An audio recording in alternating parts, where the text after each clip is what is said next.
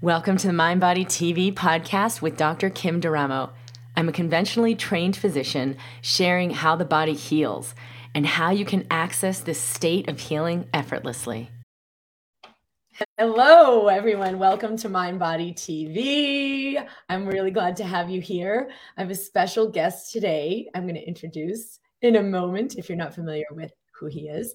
But we want to share in this session about what it's like to live on purpose, what it's like to live in alignment with who you're actually here to be, what you actually love and care about, and to let your life be created around that, whether it's like how you show up in your family, what you're doing in your career, or just who you're being in your world.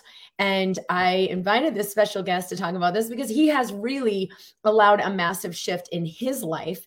Kyle Cease was following this dream of being a world-renowned stand-up comedian. He was in movies, doing really like at the top of the game for what he thought was the big dream, only to realize like there was some piece that wasn't the true fulfillment he knew he was really here to have. And as soon as he began to choose that, he actually allowed that whole career to fall away. And it was like this big release of a lot of the things he thought were so important, and got online with listening within to that deeper calling, and then saw life hand him, you know, opportunities and ideas and new manifestation that really have created a whole new life, a whole new career that he could have never imagined from his mind, that really showed him the way and showed him the path to who he really is in a way that lets so much more of his greatness really come through.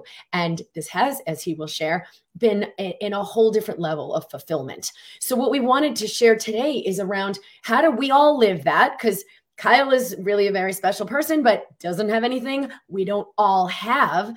And so this can be a great way to learn and connect within ourselves to begin to get on our own path. So welcome to Kyle Cease. I'm so glad to have you here. Hi. I'm so happy to see you. Thank you for having me. Thank you for the kind words. Thank you for being one of my best friends and having me on your amazing event today. So everyone can share as you're tuning in, like, where are you listening from or watching from? And, you know, anything that sparks an aha moment or a question along the way, I will be watching the thread. Kyle, why don't you just share the first piece of like how you let that shift happen?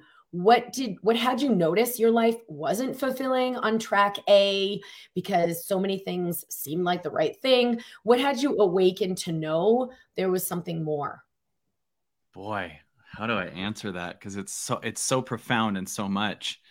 And I will do my best to encapsulate it into a few words within whatever the length of this is. But like, I think that we have a world of what we think we should do that was conditioned into us through parents, through what society does, what even the highest that society says you should do is. And then there's what something in your body is trying to tell you to follow, something that feels lighter and you have no evidence of what it will be, but you can feel these kind of moments. I always give examples of when you're at work and you have that moment where you go, what if I just let go of this job? Or you have a moment where, what if I just flew to Italy right now? Or what if I asked that person out? Or what if I went and wrote my book? Or what if I just didn't do anything for a month and went into a cabin? Like, these are kind of these things that feel very like open-ended, and it can't tell you why you should do that because you've never done it. And I am getting better and better at listening to that thing. And that's it. That's what I listen to. And it's crazy how much it's taking me not only to a new world, but I feel like it's birthing a new world, a new literal planet through me. Right? Like it's giving me these callings that say these things that I notice that after I follow them, they're entering a world I've never seen before. And then it starts to be a normalized world on the external. Right. So like that, I don't know if that makes sense, but there's like a first thing that's trying to happen, and you hear this calling where you do something and you can't see why you should do it. And then always when that happens, the small you a you that you're used to being tries to stop you from doing it, because it's a portal to a new world, right? So you'll have this first thing that, to give an example, if you're at a job you don't love, but your parents conditioned you your entire life that you just have to get a job, and what, it doesn't matter if you don't like it, you just work and make money and then retire on it. Let's say you're at a job you don't like, but you get this moment where you get this calling that says, what if we leave this job right now? That's the portal. That feeling is an open-ended thing. It's like, what would happen if I did? It can't tell you because you've never done it. But always it's matched with a why you shouldn't, because it's the small you trying to stay alive. And it always has, I always give this example, but it always has the stupidest reason why you should stay. Like the first thing's like, it can't tell you, it can't tell you evidence of what'll happen, because it's actually you learning how to follow a feeling based on faith versus you having the evidence, right? So for instance, some people don't leave based on faith. Like they don't feel in alignment with a relationship, but they don't let go of it. They wait till they see the evidence of the next relationship and then they go. But now they didn't transform. They're just kind of replacing the outside with a new outside that'll have the same issue. Yes. Right? So if you have this calling that goes like, what if we left this job? There'll be the second voice that comes in with something stupid. And I always give this as an example, but it's funny because it'll be like, well, if we do, we can't go to the Cheesecake Factory party next Thursday. And the first voice, like, if you listen to me, you'll own all the Cheesecake Factories in a month and you could make them all vegan if you wanted. And the second voice is like, yeah, but they have those Thai lettuce wraps. And I always go, if anyone watching has ever stayed in a relationship way longer than you should, because you know that eventually the two of you are going to go camping, you know what I'm talking about. Like there's people that are like, well, I really don't like this person and I don't want to date them, but we already bought the tent and we have a reservation. So I guess I'll hate him for the next 2 months and then I'll hate him in the woods. Like we don't need to stay in the old story because society does, or we were conditioned to. And I find that when I follow the higher, I notice that it purges the should part of me, the egoic part of me. And I'll give an example from yesterday that was a huge moment for me. There's an Eagles their Eagles are on tour and I love the Eagles, and I've been in a dilemma on going because I couldn't think who I wanted to go with. And I was on a walk alone, like, and I've been really into going on major long walks alone. And I heard this higher me say, you need to go by yourself. And this sounds like a minimal thing, but I noticed I cried and I cried and I cried about that idea. And the reason is because I've only known life through experiencing it with someone else, meaning like I've only understood music through connecting to my mom with it. So there's a pattern in me that goes, the way life works is you only hear music with a woman, and the way that, you know, and when I heard this higher me go, you're going to go by yourself, it made me cry out the patterns that are addicted to being seen through the external quite a bit.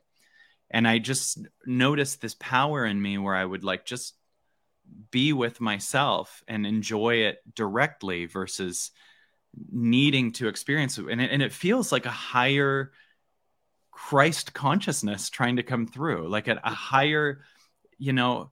I had another insight today because I'm really enjoying these walks alone. I've had a whole life of audiences and people and admiration. I was a stand-up comic and all these things. So when I go on these walks alone, it's really big for me. And I was thinking about how much it's been normalized that if you have a problem, call someone or reach out. But it has not been normalized to notice that some people have an addiction to reaching out. Yes, I had that. Me too. That would have been my tendency. So I 100%. And what if life is trying to purge your addiction to the external, and like the universe is trying to talk directly to you, and then you're asking someone else on the third density for advice.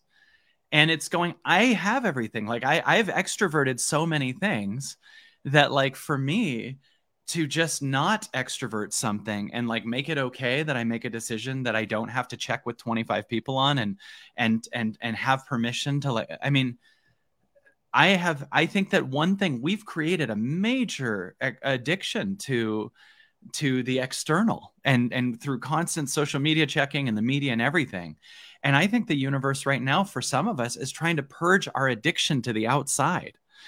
And I just had this moment this morning where I just realized that, like, for me, it's wanting me to leave the world of needing to be seen by the external and really keep hearing the advice that's coming in, because it's starting to be more important and profound and healing for me than any thing on the external, than any therapist moment, than any speaker's advice. Like, it's got direct stuff going for me. Now, some people really do need to reach out. I'm not saying this for everybody, because there's some people that have spent their whole life repressing everything. And that would be, if you've spent your whole life protecting your energy, opening your energy would be expansive. But you and I have spent our whole life in open energy, and often picked up energies that are heavy, and constantly had this energy of, like, I'm going to find the heavy energies and raise it. And for me, it's going, I want you to stop picking up heavy. I want you to go inward, and I want you to just let yourself ascend through me without needing to stay connected to being seen by the external or understood. And I'm going to purge your addiction to your connection to your mom and your childhood and your, you're needing to be seen and all the admiration you got from different performances. And we're going to purge that. And so it's very humbling, because it's kind of killing the story of Kyle who gets love on the outside by replacing it with, I want you to, it's really telling me, spend the year alone, like spend 2023 inward, and we're going to heal the planet through you. And the planet will heal through everyone watching. You'll heal the planet through you. I don't mean literally just Kyle. I mean, all of us, the world is trying to heal itself through you. Mm-hmm. And we do this thing where we're always like, I think that people always say stuff like, I wish humanity would wake up. And if the world were to mirror that to you, it's that you're helpless to the external when you say that. But if you want the world to mirror you, you instead go, I don't need the world to wake up. I just keep waking up. And then you'll notice that every day you do that, you'll purge the you that was addicted to the world waking up. And all of a sudden the world will wake up. It's like, you'll see it match what you're doing. I really think the world is mirroring you. And it's so profound, because it's mirroring you. We think that we're the mirror of the world. Like, we're just a victim to whatever it does. But because we believe that, it keeps showing us the same loop.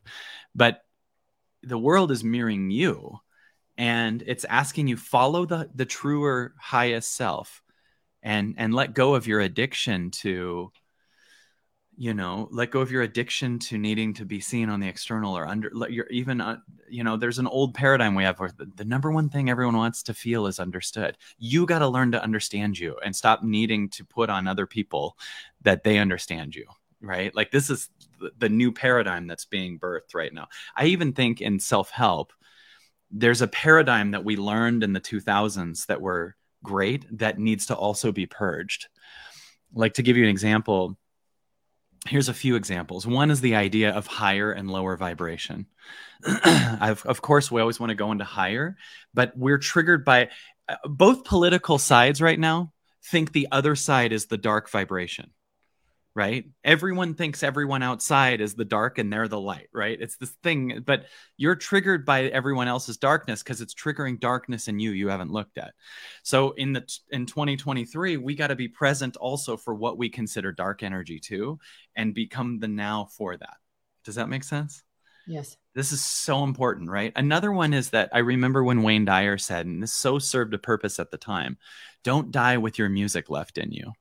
Well, here's the shadow to that. That's true. Like, give your gift, but here's the shadow to that. Now you have a bunch of people that feel that they are wasting their life because they didn't get 25 books out or they didn't tell all these messages. And so there's this kind of warden inside their mind that's like, you better get your voice out. You better get your voice out. And so at that time, that was true. But now, instead of freedom of speech, which I totally believe in, we need freedom to hear. The patterns need to be heard by you.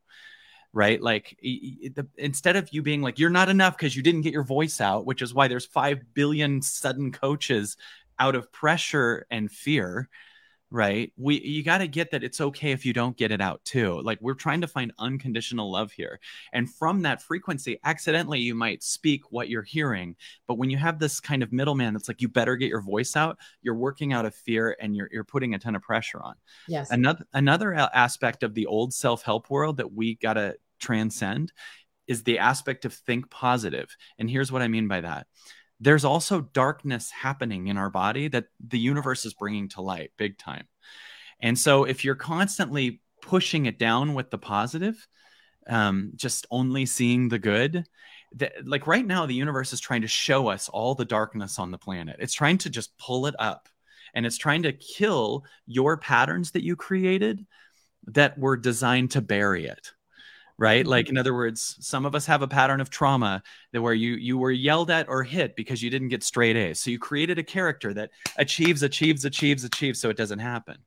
Well, now you've created a character and you call that your name, but it's not you. That's a character you created to prevent trauma. And the universe is trying to pull those traumas up right now. So if you're just thinking positive in certain ways, you're pushing the trauma back down. And right now the universe is trying to pull your fear of abandonment up by making you face it and see it and love it. It's trying to pull your fear of being a failure or unheard or not enough up. So when you're thinking positive, you're like trying to avoid that. So in the old world of think positive, that's really awesome. But right now you are the vortex versus get in the vortex. You are here to transcend all these darkness. And you'll notice that as darkness comes up in your life, it's also coming up in the world. We're starting to see who our government truly is, and we're starting to see what the media is. And that's good, because all those things were also happening in the 80s, but no one knew it. We were just kind of water skiing on top of the ocean and not going into the ocean to see what's inside. And life is going, I'm going to show you the truth of who you truly are. And if you think you're the pattern, this next few years is going to be absolute hell. But if you get what really is trying to happen, this is going to be absolute freedom. It's trying to purge the lie of what you're not. Mm-hmm. And that's what's happening right now. So think positive's great, but also think on a true positive, meaning like even my darkness is allowed to be heard. Even my deepest fears, my traumas, they need to be heard, like truly heard. Right. And darkness is okay too. Not just only find the light and, and I notice now what the light energy is trying to take me to is the purging of the darkness. It's not trying to avoid it. Right. Mm-hmm. So that's happening right now on our planet. Well, you did a great job of sort of coming full circle with the theme here of, you felt whatever process starting to happen in your life. You connected to follow and listen instead of staying on the trajectory you were on. And you said, it lets it purge the lie of what you're not.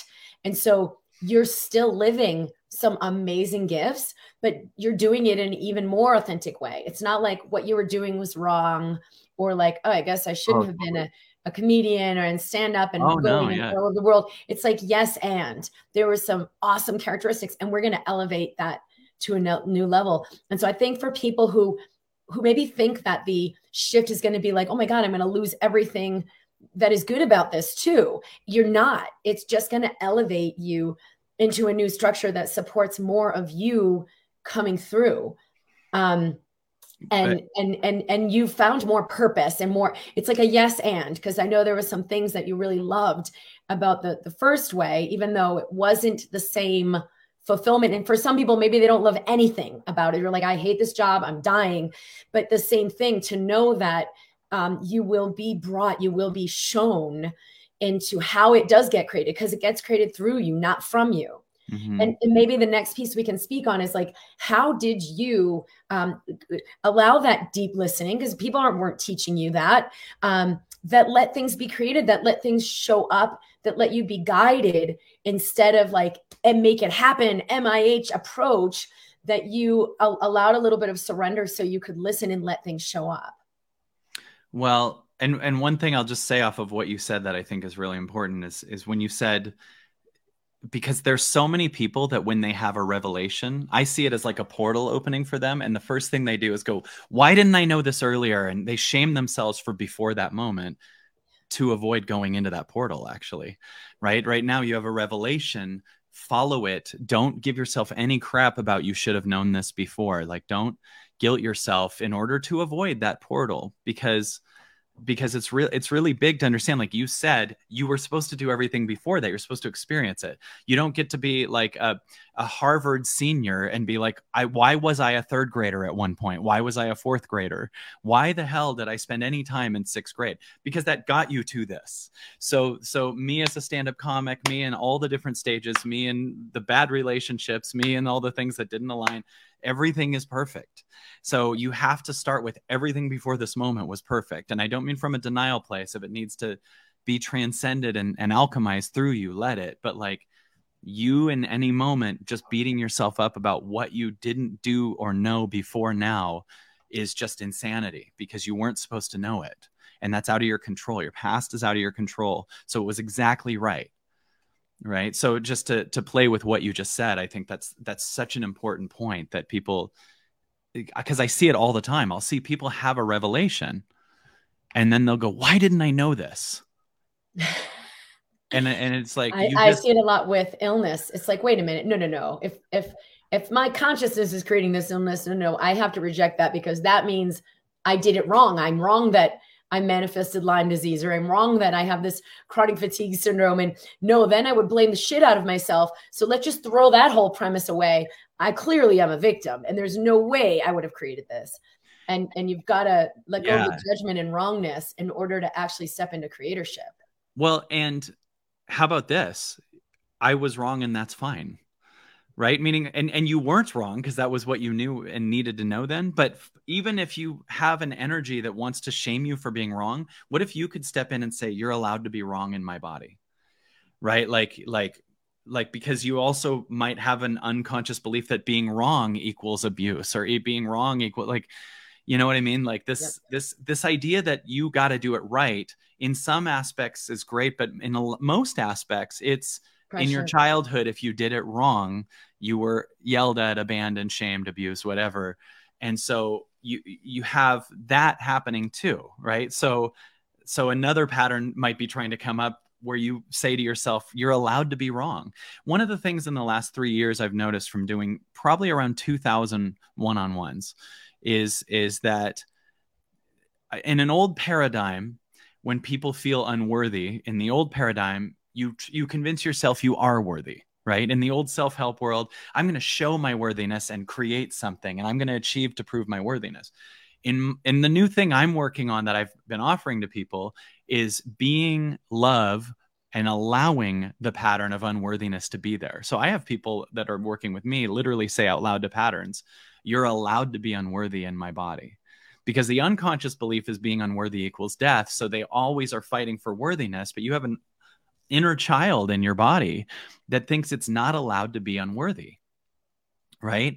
And so that inner child is in total panic, and that inner child is in total fear. And you are here to learn unconditional love. So the you that says to it, you suddenly become the parent you've never had. And the you that says to it, you're allowed to be unworthy in my body, brings a whole new element of freedom, because it's never known that it's loved if it is a failure, or if it is unworthy, or if it is abandoned. And it's up to us to be the parent for it. It's up to us to become the now. This is how we move into oneness, is that you are the source that you're trying to connect to. Therefore, what you call you, but it isn't you. That's a pattern. What you call you is a pattern. Like when we go, I'm unworthy, or I'm a worrier, or I'm always stressed. That's patterns. You are the higher self. You are the now. You are the God that you're reaching for. You're actually becoming more your true essence when you're connecting to that. And then it spits out the illusion of unworthy only through acceptance and love. It does not spit out unworthiness through overcoming it by you achieved $1 million. That doesn't exist. It's transcending the belief that unworthiness, I mean, we're here to learn such unconditional love that we have to be there for the guilt, the patterns. We're going to at one point have to find a level of love for the people that feel like they want to dominate the world, that there's a lot of anger at right now, because a lot of those people remind people of their dads. Like there's so much stuff going on that it's going, I'm here to teach you unconditional love, because everyone on the external you're mad at is you, and your patterns that you're mad at in yourself is you. And it's just doing its work through us right now. Right. So you're allowed to be unworthy in my body. You're allowed to be a failure. You're allowed to be invisible or unheard or whatever in my body. You're allowed to do it wrong in my body. These are new levels of unconditional love, and you're becoming the unconditional love for the pattern when you say something like that. And then you let it be alchemized and felt. And then I'm sure you've realized that that's what lets the manifestation happen. And that's what lets the new creation happen, is that I'm choosing to be more of a space of unconditional love for this in me, or for what I'm feeling. And I want to also announce too, that we have this very weekend, we have our live event, the Mind Body Awakening, which is really about conscious manifestation. So love, wealth, health, the things that are most essential for our true prosperity, and not wealth where most people are thinking about wealth, but actually true wealth of freedom, joy, you know, and what we're sharing here and living in that higher truth, you're in a more pure expression, authentic expression. Like nothing is more nutritive to the body and nothing is more fulfilling to the soul. And so in this workshop we're doing live this weekend from your living room. Kyle will be a part of that on the Saturday morning, where we will go into some exercises for conscious manifestation, and more specifically about like, how did you have this and that opportunity, and like New York Times bestselling books and things come out of nowhere, people and collaborations come out of the ether because of the space you're standing in, because of the being that you're being now, you know, like in compassion for that small self, instead of battling the small self, that really lets your life show up differently. So for those of you who are interested in joining us live this weekend, if you haven't registered yet, registration closes on Friday. And the link is at drkimd.com/live. And we have three amazing guest speakers, interestingly, are all men, which I didn't put this together until last week when Mario was like, do you realize like what a huge shift that is for you, that you're receiving from men. You're in this amazing relationship with men. You're allowing men to contribute to you. That wasn't always my experience. And it was an unconscious pattern, but like I had like a battle with men. And this is like, there's so many amazing conscious loving men in my life, including my partner, Mario, who will also be a contributor. And I know everyone will benefit immensely from what we will share together. Aaron Abke is the other. Oh, hell yeah. Since I didn't mention him yet. So it will be a truly incredible. What an event. Yeah, really powerful, life-changing, altering event. And we start Friday evening. If you are ready, you can go ahead and register, and you'll get started with what we have. We have a Facebook group there, and we will see you in there and get ready to go for Friday. I'll add just to this that, like, you know, these things that like you're offering an event with, you know, I it's weird for him to say, I'm going to be there. Isn't that great? But also Aaron and Mario too, and you. And what people usually do is they only go into something where they can actually measure what they'll get back. And this is the problem, is like people go, when I meditate, I need to see what I can get. And meditation is trying to take you to a world that you would never have seen. Right. And so we often spend money on what we can see we would get back. Right. I can see that I'll get a 12 pack of beer or a dinner or whatever. So we often take jobs where we can see the guarantee, even if it's a crappy guarantee. I'll work 40 hours a week at a job because I see that I'm making that money. And very few people have the courage to go, I don't know the specifics of what I'll see, which means it's taking you to a consciousness that's past it. Your event this weekend would be doing that. Like there's things you can point out that they'll get, but you and I and Aaron are working from an unfolding that is on a frequency higher than what the tangible egoic mind can understand that it will get. And so what you're doing this week, and I'll just offer people, you move based on a calling versus based on evidence of what you'll get. And the byproduct will be 1,000 times more than what you would have seen. So just as a quick offering, I'm just offering people, that's how I move, is based on, does it call to my soul? And I don't know the specifics. And life has paid back every single time over and over and over when I move based on that versus when I see what I actually, if I can see the evidence of what I'll get, I don't do it anymore. I don't know if that makes sense. Like other than like buying a tea sometimes, like it's not a calling because I don't feel my expansion. So for instance, we often go into relationships with people that we can see the guarantee of what it would be like before we do it. But then there's some people that would open your soul. So it's way too scary for the ego. So it freaks out, but yet you would expand and grow with that. And one thing that's trying to die in 2023 is evidence of what you'll get with everything so that you move based on your soul's calling, based on a feeling, based on whatever that you can't explain via words. And I think you are someone I love working with so much because you embody that same move into the unknown and healing. And every time you and I talk, it's just miracle talk. I mean, it's revelation. And I believe that in the true world, that what's trying to happen is miracles, is a planet of normalizing miracles. I just did an event a couple weekends ago, and I want to call the event, because so many miracles happened, normalizing miracles, because a miracle in the consciousness we've lived in just sounds like, yeah, right. But it should be normal. And that so the universe set it up for it to be normal. There's just egos that got in the way. And we're here to go back to what reality is. And reality is miracles. And you and I have seen so many miracles in our lives, in our experiences with people we've worked with ourselves. It's not even weird now. Like I have so many stories of, I'll literally turn to someone and say, here's the song that's about to come on the radio. And I just thought of them. They'll be at the store. Like it's now so second nature to be connected to the higher consciousness of that. So when I look for something to do, it's, will it expand my soul? And I promise you a Kim D'Eramo event will expand your soul. So no one asked me to say any of this. I'm able to talk this way because I'm living from that frequency.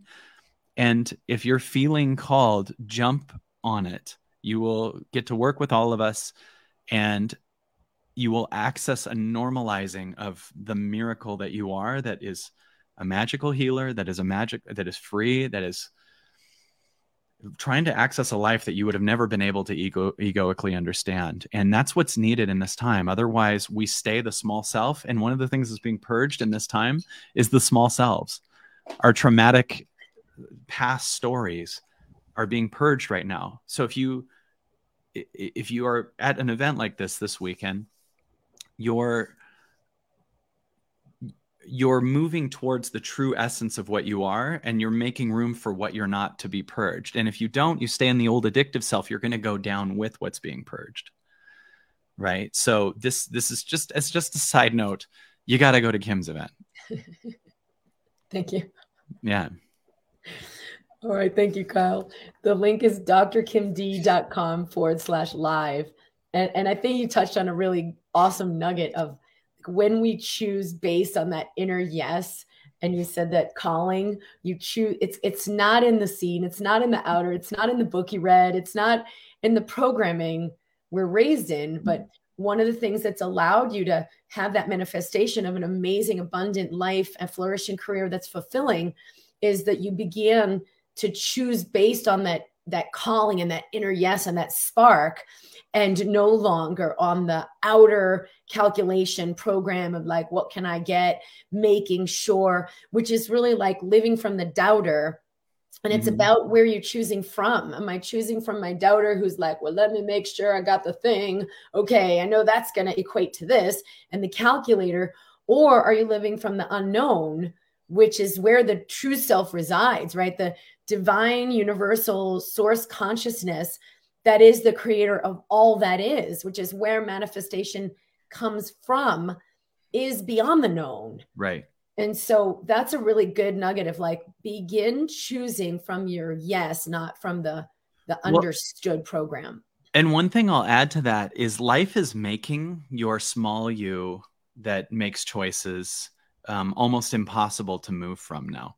So for instance, when you have a feeling of offness and you want to fix it with some giant project, but it's not to It's to run from the offness. Do you get what I'm saying? It's not because it's a calling. You just feel incomplete. Let's say you're starting to feel lonely. So you're like, who am I going to date? Right. And you just start like going on every dating site and you start whatever. And you start to notice it's not working. And even if you find someone that feels like the one, but from that energy, it was to avoid loneliness. Life will knock that relationship out of your hands. And it's doing that with everything right now. You're like, oh, I feel broke. Okay, I'm going to start my project right now. And you start this kind of energy. That's a small you out of your fear of being broke, which usually is actually a fear of something else, like your mom saying, I told you so, or your dad saying money doesn't grow on trees or whatever. And you know, all of this stuff. So there's a small you that's been doing things, but the universe is purging that. If anyone watching has noticed how hard it is to declare something you're now going to make as your project, and then you get more than a day sometimes now, and you're just like, why am I doing this? And these kind of like to fix from some I don't want to feel unseen or some undertone things that you start don't work anymore, because life's going, I want you to be with the unseen. So I want you to just sit back and not know what to do for a while, or I want you to just do something that your ego calls not productive and just sit outside for a long time, right? Like it's doing everything it can to get you to surrender to it. So it's saying incredibly hard. Yes, to the ego. To the ego. It is. It kills the ego. The ego's like, it's excruciating. And what I've done with that is like, all right, now I'm purging the density that's creating all the stuff I'm trying to move away from. Mm-hmm. When I feel that hardness, so you can shift it, you can sort of make it like be a strength. But I would even be present. Just check out how deep this goes. I would be present for the egoic construct that wants to be loved, even if something's hard, because to the real you, it's not. I mean, literally what I'm offering is things like going to sit in a hammock or lie down on your couch. Yeah. And people are going, that's so hard. And I got to just offer, it's way harder to live in the small self. Like I was talking to someone the other day who's a smoker, and they were saying it's so hard to quit smoking. And I understand. I understand what they're saying, but it's so much harder to live smoking. Like you just get used to it. It's just suitcases that you're used to carrying, right? And it's so much harder to be putting that into your body. It's so much harder to keep a pattern going that feels connection falsely via cigarettes, right? But I was like, what if you replace the cigarettes with like organic green juices? Like, what if you did that? And they were like, God, that'd be so hard. And I was like, it'd be so much lighter and easier, and more universe could move through you. But it's hard to a character that says, I get love for smoking, but it's easy to the truth of your actual connection. So when any limitation, like it's hard, is an egoic construct, and it's coming up so you can be present for that. It's allowed to be difficult in my body. You're allowed to be scared. You're allowed to be lonely in my body. You know, it's funny. That was probably part of your journey too, was when you shift from the construct, the mind, the program, to like the authentic and opening for the abundance and the fulfillment, you're going to meet all the stuff you suppressed. That's right. What feels hard is like, no, I've got to keep suppressing this, and now I can't. The only thing that's actually coming up is I'm feeling things I didn't want to feel.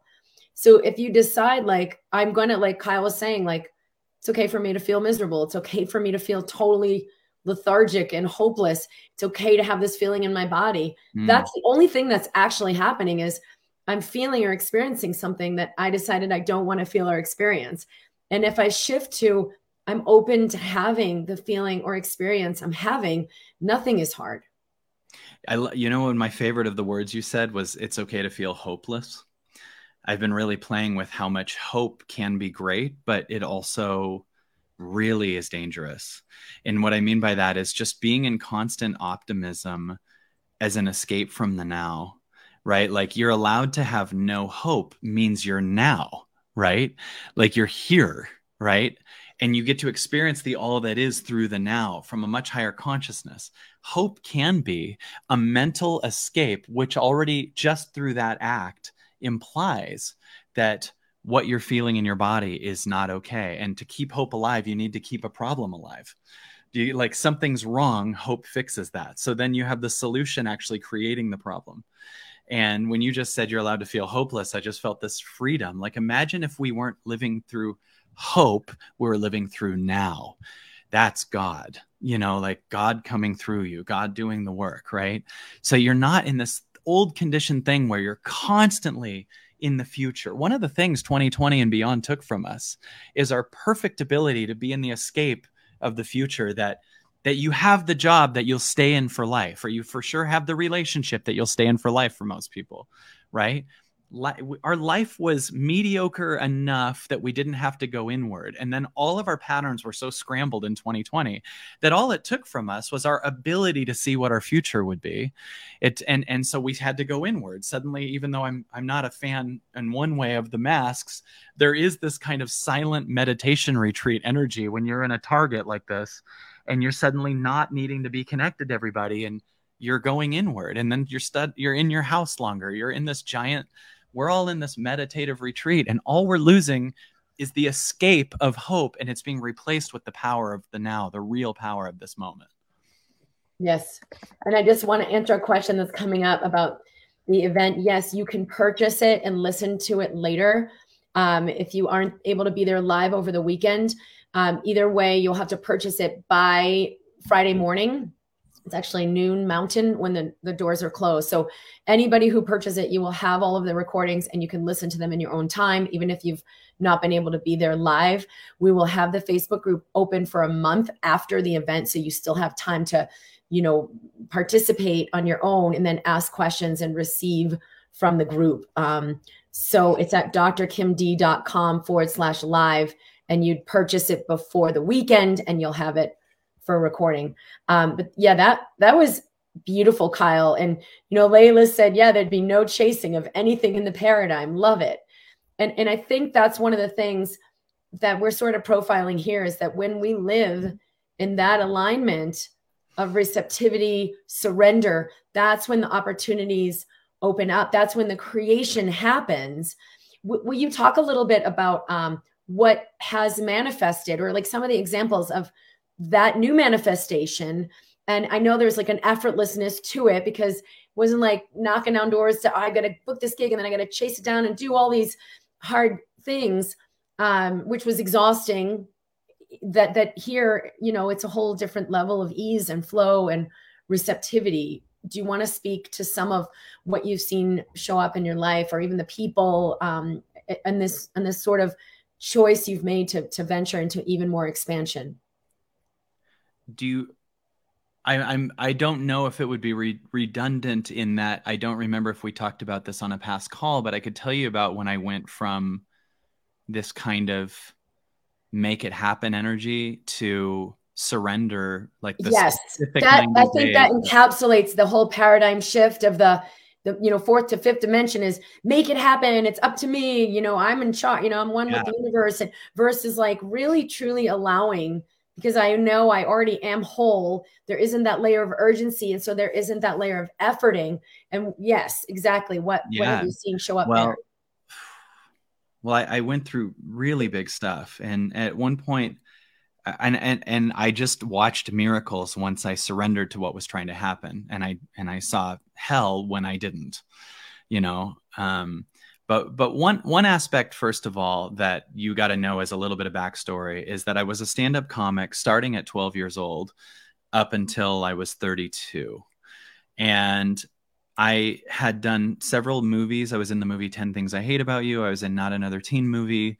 And I had Comedy Central specials. And I had an amazing Comedy Central career. And the first beginning of the first shift that I went through was from just kind of living as a comic to going into a motivational Tony Robbins stage, which was I had performed so many times that I could do my act in my sleep, and I was not creating anything new because I didn't need to, because I had hours of content. So I would go up on stage bored, and one day out of nowhere, my mind if I'm not creating, creatively sabotages me. And I came up with this thought and I thought, I wonder if you could think about it enough if you could make yourself faint. And right when I thought that, I got dizzy. And then I had that belief, you can't not think about something. And I'm on stage and I started like whiting. I remember everything turning white and me getting scared. And then my fear when I walked off stage was, oh my God, I'm going to not be able to not think about this. And the real undertone was then, and it would ruin my comedy career. And the real undertone belief that I never caught till way later was my only identity that I am is a comedian, right? I have this thing to get love and be seen. And I don't know who I am if I'm not a comedian. And so the first stage of my awakening was going through suicidal level depression in that fear that I would faint on stage escalated into a very bizarre, dark thing where at one point I couldn't perform anymore. And then at one point I actually couldn't walk. I went through a long time where I was actually scared of walking because I almost collapsed on stage because I was worried that I would keep thinking the negative thing. And I would just hear my voice turn into this louder and louder panic attack anxiety. You're going to think you're going to faint. You're going to faint. You're going to faint. And it was just getting louder than anything. And it overtook me. And then it was like, it expanded itself. It was like, why just on stage? You're going to faint when you're walking to dinner. You're going to faint. You can't cross the street. And I would get anxiety about crossing the street. And there was a girl I was dating that had to hold my hand when we went anywhere. I got scared of walking on big floors because my biggest anxiety was on a gym floor when I was doing an assembly at a school. And then at the height of it, I booked my first Comedy Central special. I actually booked a show called Premium Blend, and which was a 7-minute set on Comedy Central. And my big fear was, what if I faint on that? And for 3 months, it sounds so stupid, but it was the only thing I thought of. I just became obsessed with it and horrified and did the set. It was the only time in my life I took like a half a Xanax and I did the set. You can see me do an 8-minute set in 5 minutes because I'm thinking my feet are turned in and I'm grabbing the mic stand and I happened to kill. It was a really good set, but I walked off like, phew. And then they offered me my own 1/2-hour special. And I was like, oh no, I'm going to worry about fainting on that. And then that was the first moment I was like, the first moment was I went to Kaiser Permanente to go get anxiety medication.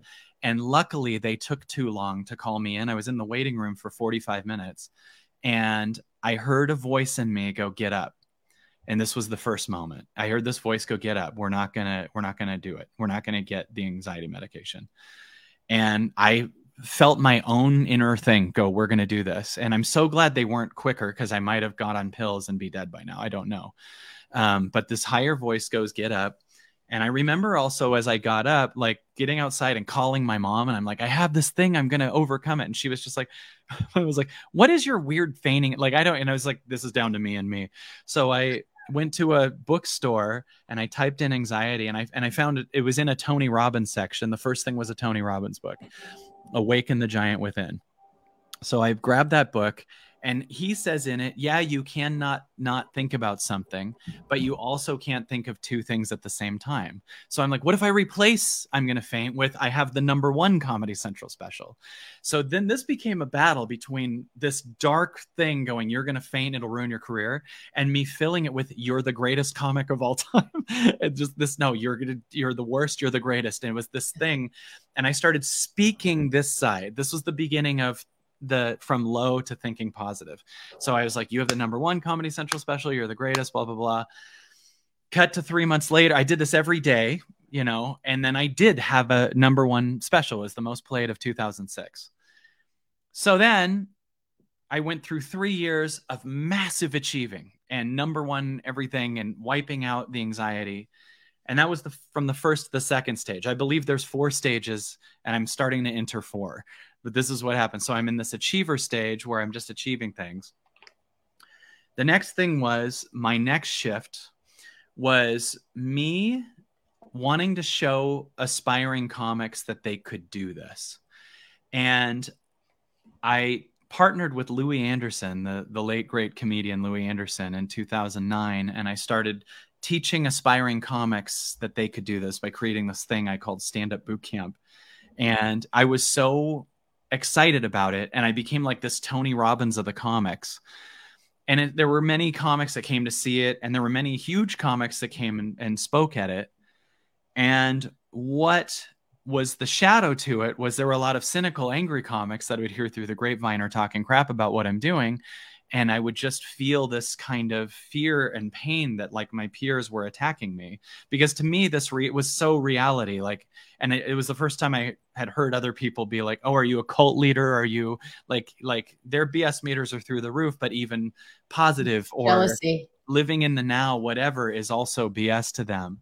It's jealousy that creates that attack. It was a heavy attack. And one day I'm with Louis Anderson and I said, I really want to get over what these comedians are thinking about me. And this was the craziest thing is that we talked about it. And then an hour later, I go to my hotel and there's a car that was about to take me to the airport. And I read this email that came in and it said, hey, you con man. And it goes, I read this blog that this guy wrote about you. And this is like 12 years ago, but an angry comic that, is here to call out BS, wrote a blog about me kind of spelling out how I must be doing this for money. It was ironic because as a comic, I was doing that and making a ton of money. I wasn't making money at this. And this kind of angle came that I'm trying to scam people into, you can't teach people to be funny or you can't teach comedy. This is a BS thing. And then it went viral among the comics. So all of a sudden they're sharing it. And it was an amazing job by the universe because I just said I want to get over what people think about me. And now I have to face it 100%. Yeah. It's like in my face. And I believe that this was the beginning of going from the second stage to the third stage. The first stage to the second stage, Michael Beckwith talks about these stages too, but you're releasing blame to get to the second stage. So you're achieving a bunch. But to get from the second to the third, you have to release control. So when the comics attacked me, I told the car that was going to take me to the airport to go without me. And I sat in a hotel for 6 days. And for the first 4 days, my mind only knew how to achieve my way out of it. Right. And so I was sitting there picturing I'll have another number one special and I'm sitting here karate kidding my way through this. And on day 4, I had this moment where I realized I'm sitting on a bed totally fine. And my mind is coming up with all these solutions because it's saving its life when I'm not really in danger. And that was the first moment I saw I'm not my thoughts. And my thoughts and my past story and my accomplishments and my victim and everything just was a separate from me for the first moment of my life. And I'm a dude on a bed in the now, fine. And these things are over here like, we'll do this and we'll prove them back. And they weren't me and they just collapsed. And I felt this freedom that I'd never felt. Like time was different. I was staring at the wall and 5 hours just came and went. And I was not my accomplishments, but I wasn't my problems. I wasn't my pain. And this was the beginning of the next stage because I flew back home and I realized I felt so light and I just wanted to follow the light that I felt by letting go of what was heavy in my life. So the first thing I said, I decided I wanted to know what would happen if I went raw vegan for 90 days. And I'm not, this isn't me saying a diet is the answer. I think that it was also that I had patterns of I'm loved in restaurants in my childhood and I feel connections to people through food. And I to get on the island and burn the boats, as Tony would say, I announced I'm going to eat only raw vegan food for 90 days. If I eat anything cooked or an animal product, I'll give away $10,000. So I was stuck doing it now. And at one point I got to day 30 and not only had my body changed so much, but I remember this very specific moment where someone walked by me with a hot dog and all I smelled was chemicals and metal. And that moment was so big because I realized I've changed my taste buds. You can change your taste buds. And food that at one point felt like a part of me now feels heavy to me. So I started asking myself, what else in my life feels heavy? So going online did. So I was like, should I let go of Facebook? I remember this really profound moment where I looked at my friend Diego, who was doing this with me. And I said to him, should I let go of Facebook? And he goes, all I know is that if you do, this was such a profound thing that I reiterate a lot. He said, when you do, the only reason you're stressed is your mind can measure what you will lose. It can't see what you'll gain. And this was so big because I started noticing there are things in our lives that are heavy and we hold on to them, and we do because we can't see what we'll gain. So when you said, should I let go of Facebook? He said, all that I know is when you do, you can't imagine what it is you would gain. Right. But your mind can measure what you'll lose. So when you're going through a breakup, you're just staring at you can see the person you're letting go of, but you can't see the other people that you could align with. You can't see what your life would be free of the need to date. You don't know anything that's on the other side. Yeah. So we're scared to let go of a job because we trick ourselves into there won't be another one, or there won't be income, or your mind can't see this. And this was the beginning of me starting to learn, just if it's heavy and it doesn't align with my soul, let go of it. And this started this thing. I was like, okay, know this, know that. And these heavy things started falling. One moment around like day 45, I was about to go headline a comedy club. And I remember feeling like, and I heard myself go, I don't want to do it. This was a big moment because at one point headlining a comedy club was my dream career. Yeah. And now this kind of letting go of these things has ascended me past my dream career. Now I'm lighter than my dream career. So I started canceling gigs without knowing why. But I just knew if I do, I can measure what I'll lose. I can't see what I'll gain. So I let go of stand-up comedy. And there was a week that I would have been headlining a club, and instead I was home. And I decided to I heard this moment where now I'm even bigger than my dream career. This was so big. And I remember this moment where I heard my body go, what if you combine comedy and transformation? Because these transformational moments were becoming so profound for me. And I was like, I could talk about that and make it funny. Like, what if there was a Jim Carrey, Eckhart Tolle combo here? And then I remember my ego going, no one's ever done that, like the way you want to do it. And then my soul goes, no one's ever done that. Like, that would be your own field. That would be like, you'd be in 10 times the demand and there'd be only one of you. Like, why would you not do it? So this idea came where we would make videos for the colleges that I had performed for. And I would make a video for every one of them by name. Like, I literally would be like, hey, this is for Diane Johnson at North Idaho University. My name's Kyle Cease. I perform the comedy. And they were so touched that I, from the movies they had seen or stand-up comedy, whatever, said their name that, you know, I had all these comics that were saying, why are you wasting your time making these videos? Well, a ton of them said yes at a way higher price, right? So all of a sudden, instead of me like getting whatever, $5,000 to do a week at a comedy club, the next I'm all of a sudden getting $10,000 gigs for me to do one night, you know, and say what I truly believe. And like 100 of them said yes. Like, it was just all of a sudden the income went through the roof.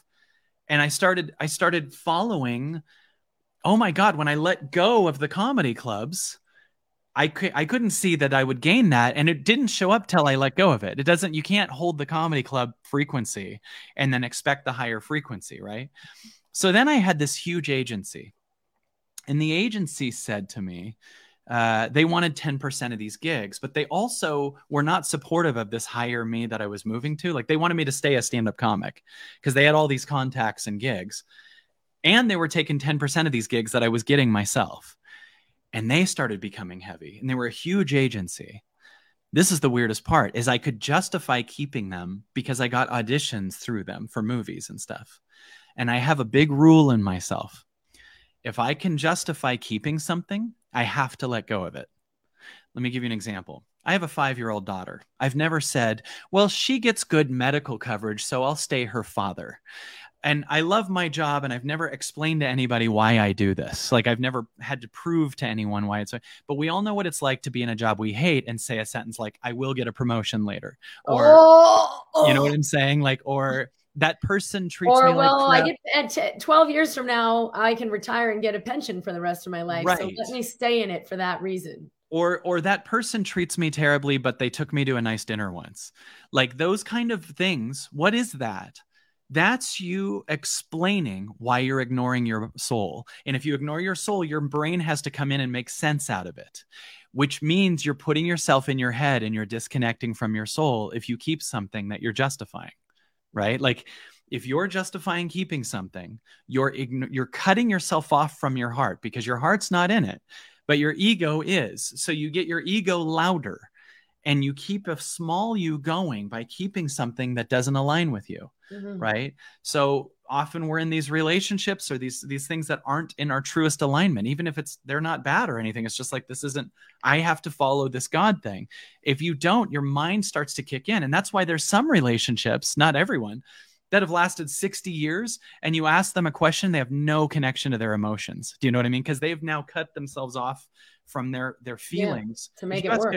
An old couple from like the 20s, what's your secret? They'd be like, just agree a lot, like sit on the couch. Compromise. They'll always tell you, compromise. You literally lost you to keep that thing going, right? And that's fine in an old consciousness. But there's a new consciousness birthing that's going, I want you to meet you. So here's the weirdest thing.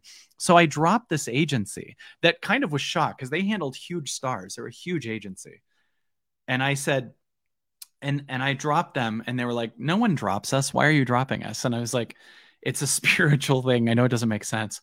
And then right after that, I get this call that Jim Carrey and Eckhart Tolle had created an event called Gate and they asked me to speak at it.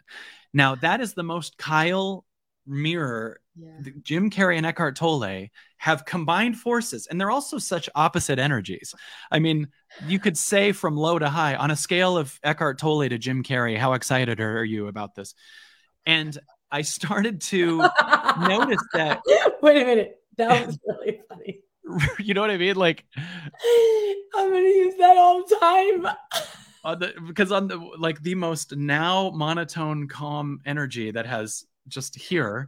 Yeah. To the highest energy of flipping out and backflips and legs behind your head, whatever, yeah. Like behind this, from this guy to this guy. And you would never think of them as combining forces, but it was really weird from my perspective. But you had thought of them combining forces in the embodiment of you. And it was almost as if, like, from my perspective, it was almost as if when I prove to the universe, I don't need these things that everyone thinks you should have, like a big agency, or that I should be following that career that it wants, or I should be eating this way, or I should be marketing this way on Facebook or whatever. The universe kept rewarding me with mirroring to me. Here's you. Jim Carrey and Eckhart Tolle are doing this event. And here was the craziest part. This is right after I let go of the agency that I was thinking of keeping because of the movies.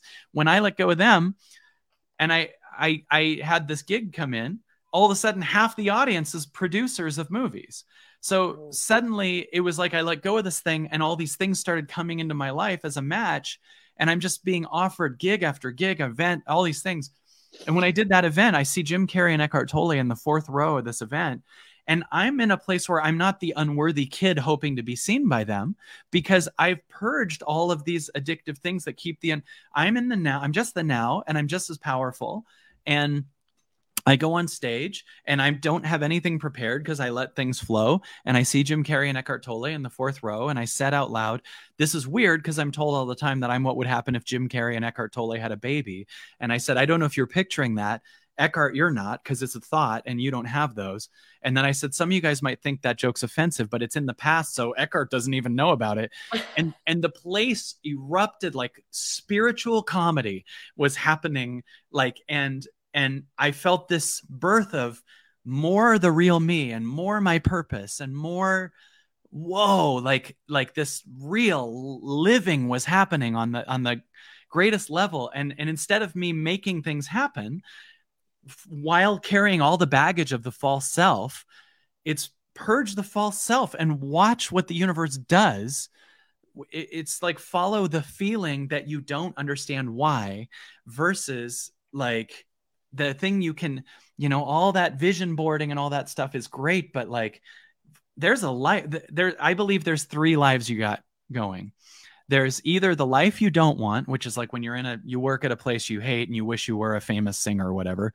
Then there's the life you do want. Hollywood is full of that, right? There's people that live the life they want. They're all stars, or there's, you know, whatever. They're living the life they always wanted, whatever it is. It doesn't matter what it is, the life that you wanted. There's also the life God wants for you. And that's what I'm here to follow, the life God wants for me. And that one I don't have the ability to see from here because it's an unfolding and I don't need to see it. Like that's like watching a movie you've seen. And I know that if I can see the specifics, I don't follow it much because I already see it. So what'll happen if I manifest what I already saw? So what? I'm not about what I can manifest. I'm about what I am.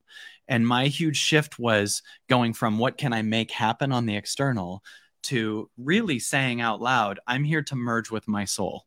And I've said before in a meditation, merge me with my soul, no matter what the cost. And life goes, okay, we're going to make a lot of things that seem like costs. We're going to remove people from your life that do not align with you. We're going to take away things that were your dream for you to find there was even better. We're going to put you in an I don't know. We're going to force you to undo what people think about you. We're going to really give you some costs. And then every time 100% it's replaced with holy crap magic. It's replaced with higher synchronicities and miracles. And there's nothing that you actually are that you can lose, right? You just lose what you're attached to.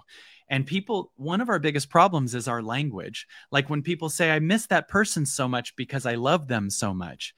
Just so you know, that's attachment. You're calling it love is where you're all scrambled. Do you get what I'm saying? Like that pain, you still need to feel it. But that pain is actually much more like that person reminds you of patterns of your dad and it's hitting wounds and there's more to be seen. But you're calling it love, so you're really tricking yourself. Love, as Maya Angelou would say, love liberates. Love is here to free you. Love is here to say, I love you so much no matter what.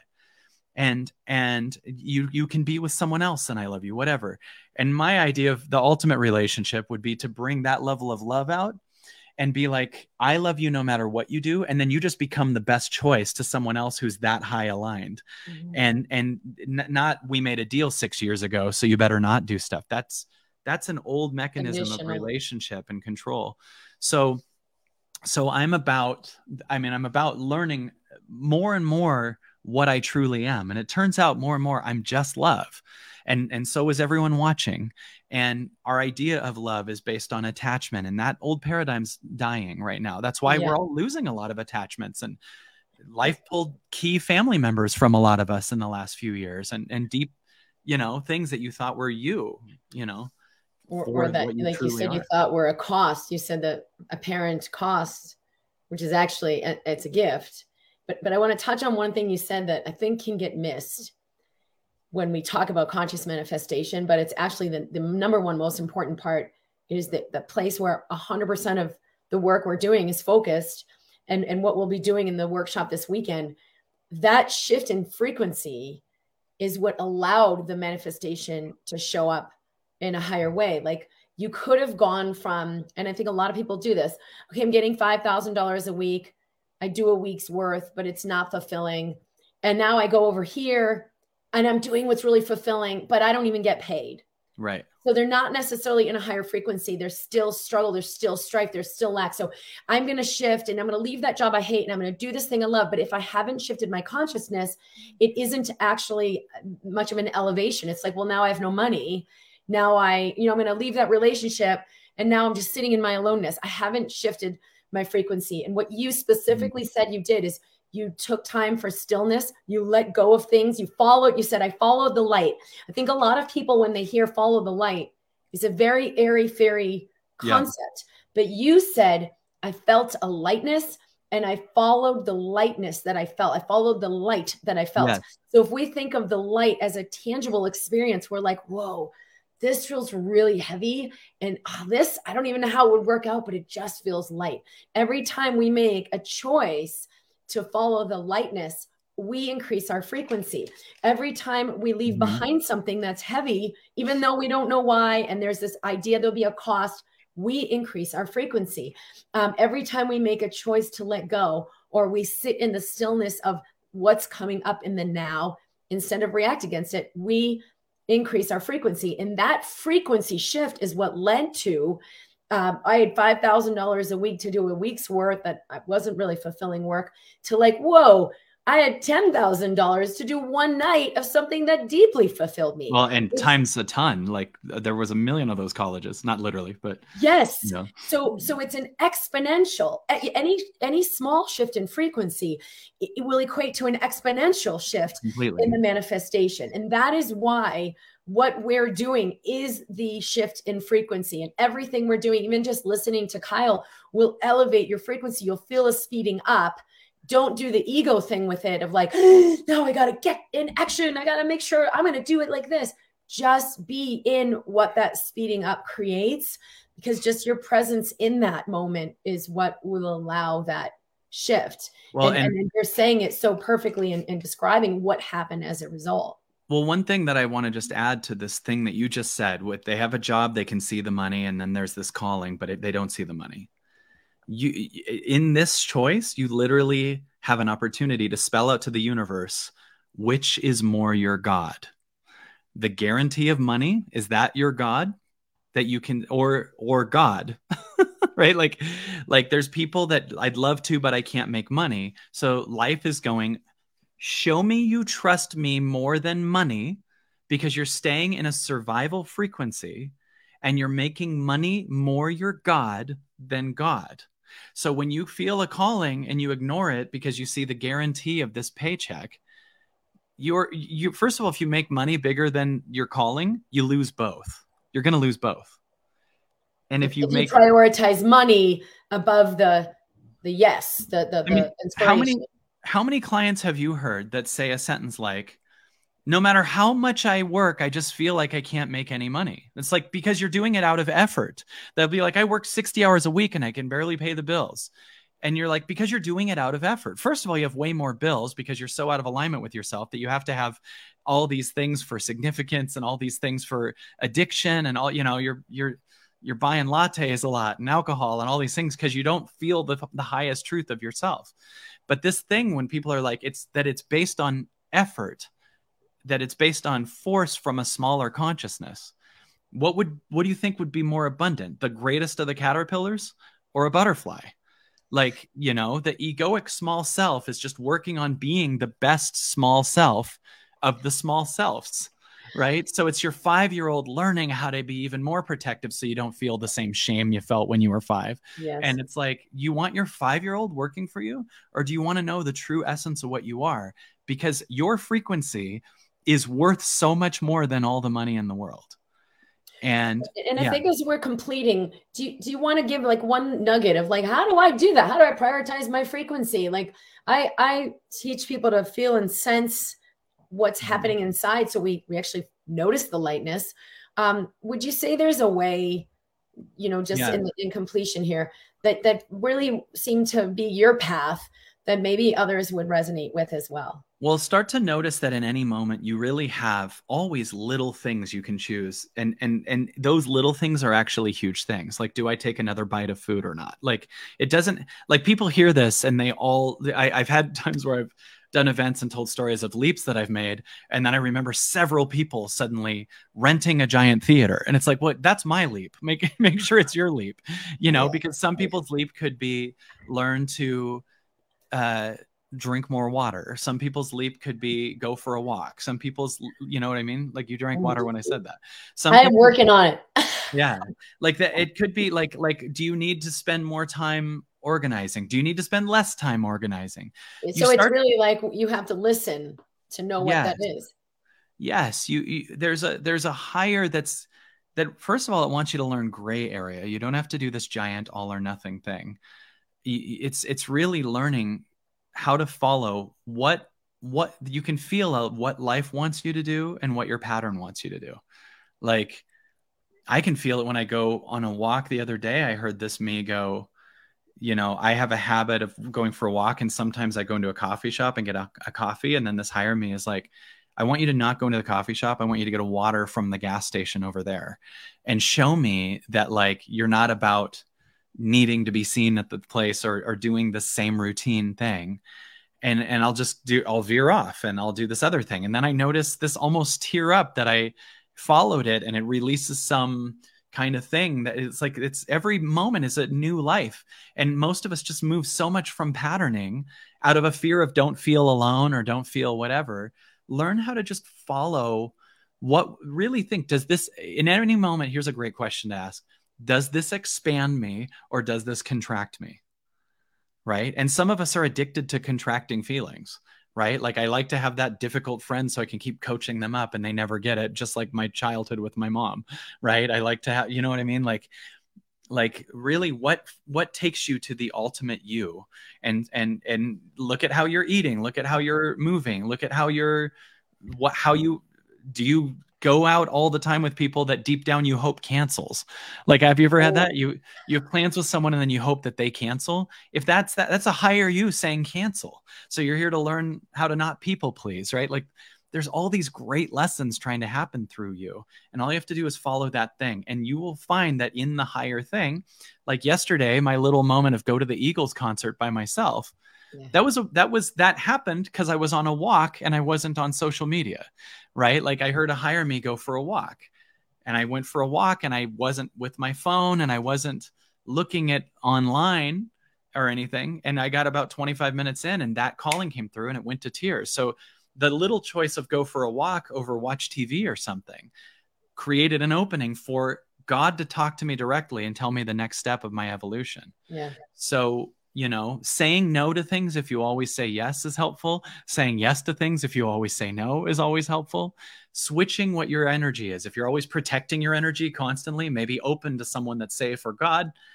And if you're constantly open, protect some energy, like stop picking up the world all the time. You're a light frequency that you don't have to constantly grab the world. It's mirroring you. Your expansion, your vibration changing will lighten the world much more than if you write 10 million copies of a book that everyone reads. Right? Thank you so much. Thank you. Thank you. Thank you. I know that people have loved it. I didn't get into our comments and some questions and stuff, but I appreciate everyone writing in and I am seeing them. There's a lot more we'll do in the workshop this weekend for those of you who are coming there. And Kyle's body of work is at kylecease.com. He's got a great YouTube channel as well. That's actually how I found you before I met you. I fell in love with you. You changed my life. And it was in like one of these videos in particular. And, just from the frequency that you were speaking from, it really, really moved the mountain for me. And I know that this is a gift for people to have you here today and be able to hear you and participate. So thank you everyone for being here. And thank you so much, Kyle, for everything that you show up in your fullness and let yourself be seen. I'm honored to be with you. Oh, I want to mention a thing we're going to do over in Sedona too. Please. Yes. Thank you. Yes. One of the things that I've really been into this year is doing things out of service. Like I used to do these big events that I love doing and they were amazing and changed people and they were profitable. But this year I just felt called to do events more frequently in service. And over in Sedona, we got a big theater and we're doing an event, whatever the second weekend is of March. I can't remember, the 8th and 9th, maybe, or 9th and 10th. It is March 10th, 11th, 12th. It's a Saturday, Sunday. So whatever that is, probably 11th, 12th. Yes, 11th, 12th. Yeah. We're doing an event in a 750-seat theater that's almost completely sold out. And every single dollar is going to Operation Underground Railroad. And they're stopping child trafficking. They're busting traffickers and they're rescuing children. And the event so far has raised $275,000 for them. And, you know, there's something like 40-50 tickets left.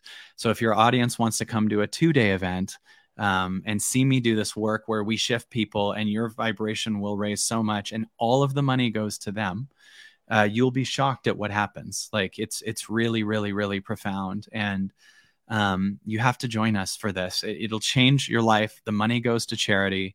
And you'll shift everything. Like you'll get the money back over and over and over again. And you're helping. I just posted the link for us here. If people want to click on there to check out the event and register. Yeah, please join us and come be in a room full of really high vibe people that are in the work. And you're going to be shocked at, oh, awesome. Tammy Miller, can't wait to have you. It's going to be amazing. And I don't know. Layla's there. Layla's awesome. There too. Yeah. Investing in your soul. We'd love to have you. And it's going to be fun and funny. And there's some crazy surprises, but these things are so beyond words what they are. And so both make sure that everyone watching goes to Kim's event this weekend And then please come join us in Sedona, the 11th and 12th of March. It's going to truly be a miracle, and you're just in contribution. It's the most service to others vibration. If you're following Aaron Abke, who's great at translating Law of One, it's profound. And is there a way to donate if that person can attend live? Yes, there is. And my assistant, Mary, who's on the call, can help you with that. I'll post a link in just 2 seconds. Yep. Yeah. And you know what I'd love to also mention? If they don't have this, we have our Absolutely Everything Pass. Can I mention that? Of course. Our Absolutely Everything Pass is our membership site that I have put all my energy in for probably the last 5 years now. We have over 1,000 hours of back footage, and we do live calls all the time. One of the live calls is Dr. Kim, but we have on like Sunday, I do a guided meditation and a talk. Monday and Tuesday, we do this thing called It's Totally Possible, where you come on and you riff all the things that are totally possible. You raise your frequency. Wednesday, I have people up and on, and we, have tons of people come on, and I answer their questions, and it's this crazy vibrational shifting thing. And then often on Thursdays and Fridays, aside from breathwork sessions and stuff, we also have hot seats where people come on and we do a lesson out of me doing a one-on-one with someone, and all these lessons come that change people's lives. Now for the public, that's a $79 a month thing, but we are doing a campaign right now for a limited time that you can get a whole year of the Absolutely Everything Pass for $299. If you write the code, it'll say $799, and if you write the code WATER in on absolutellyeverything.tv, you get it for $299 for a year. And it has all of our past events that were thousands of dollars. Like we had giant entrepreneurial events and all these different things, and tons of new products coming. And it's all there. There's over 1,000 hours of footage and content. And it's $299 for a year. And it'll pay for itself over and over and over again as you just stop putting your money into addictive things and raise your vibration and your health and everything else. And Dr. Kim's on that too. So she shows up once a month now on our calls and does an amazing call that they're so good. I love working with her. And so join us on that. It's a miracle. It really is. These things are crazy, and I'm unfolding so fast, and the team is unfolding so fast that the content will always be cutting edge based on what's going on in the current time that we're in. And you'll love it. It'll pay for itself crazily. Mm-hmm. All right. Beautiful. Thank you. Thank you. Thank you. I'm going to post this donation link, ourrescue.org/Kyle Cease, because who created ourrescue.org? Tim Ballard. And I interviewed him on the Absolutely Everything Pass. There's an amazing call with him telling his story. We have all these past amazing star guests who we had Leanne Rimes on. We had, all these amazing speakers, Daryl Anka, Bashar, Paul Selig and everything. We have lots of links there for people to make whatever kind of investment that they are ready to make. And I think it's an opportunity. If that resonates with you, that's another way that every time you choose in favor of the lightness, you increase your frequency. Yeah. So it's a matter of, if that feels light to you, if that feels like, ooh, yes, I want to contribute, then just do that, because then you get to practice with this of seeing like, what does that create when I choose in this direction? So thank you, Kyle, for all those opportunities. And I'm excited about Sedona as well. Yes. Oh, are you coming? I want you to come, totally. But we'll figure it all out. We'll have a talk, but I would love to have you there. Of course, I want you. We'll see what's in store. All right. Yeah. Lots of love, everybody. Thank you for being here. I will see you this weekend for everybody who's coming to the live event. And keep choosing you. Lots of love. You guys are awesome. Thanks for being with us. You've been listening to the Mind Body TV podcast with Dr. Kim D'Eramo. For a special download to assist with integrating this work, go to drkimd.com/podcast.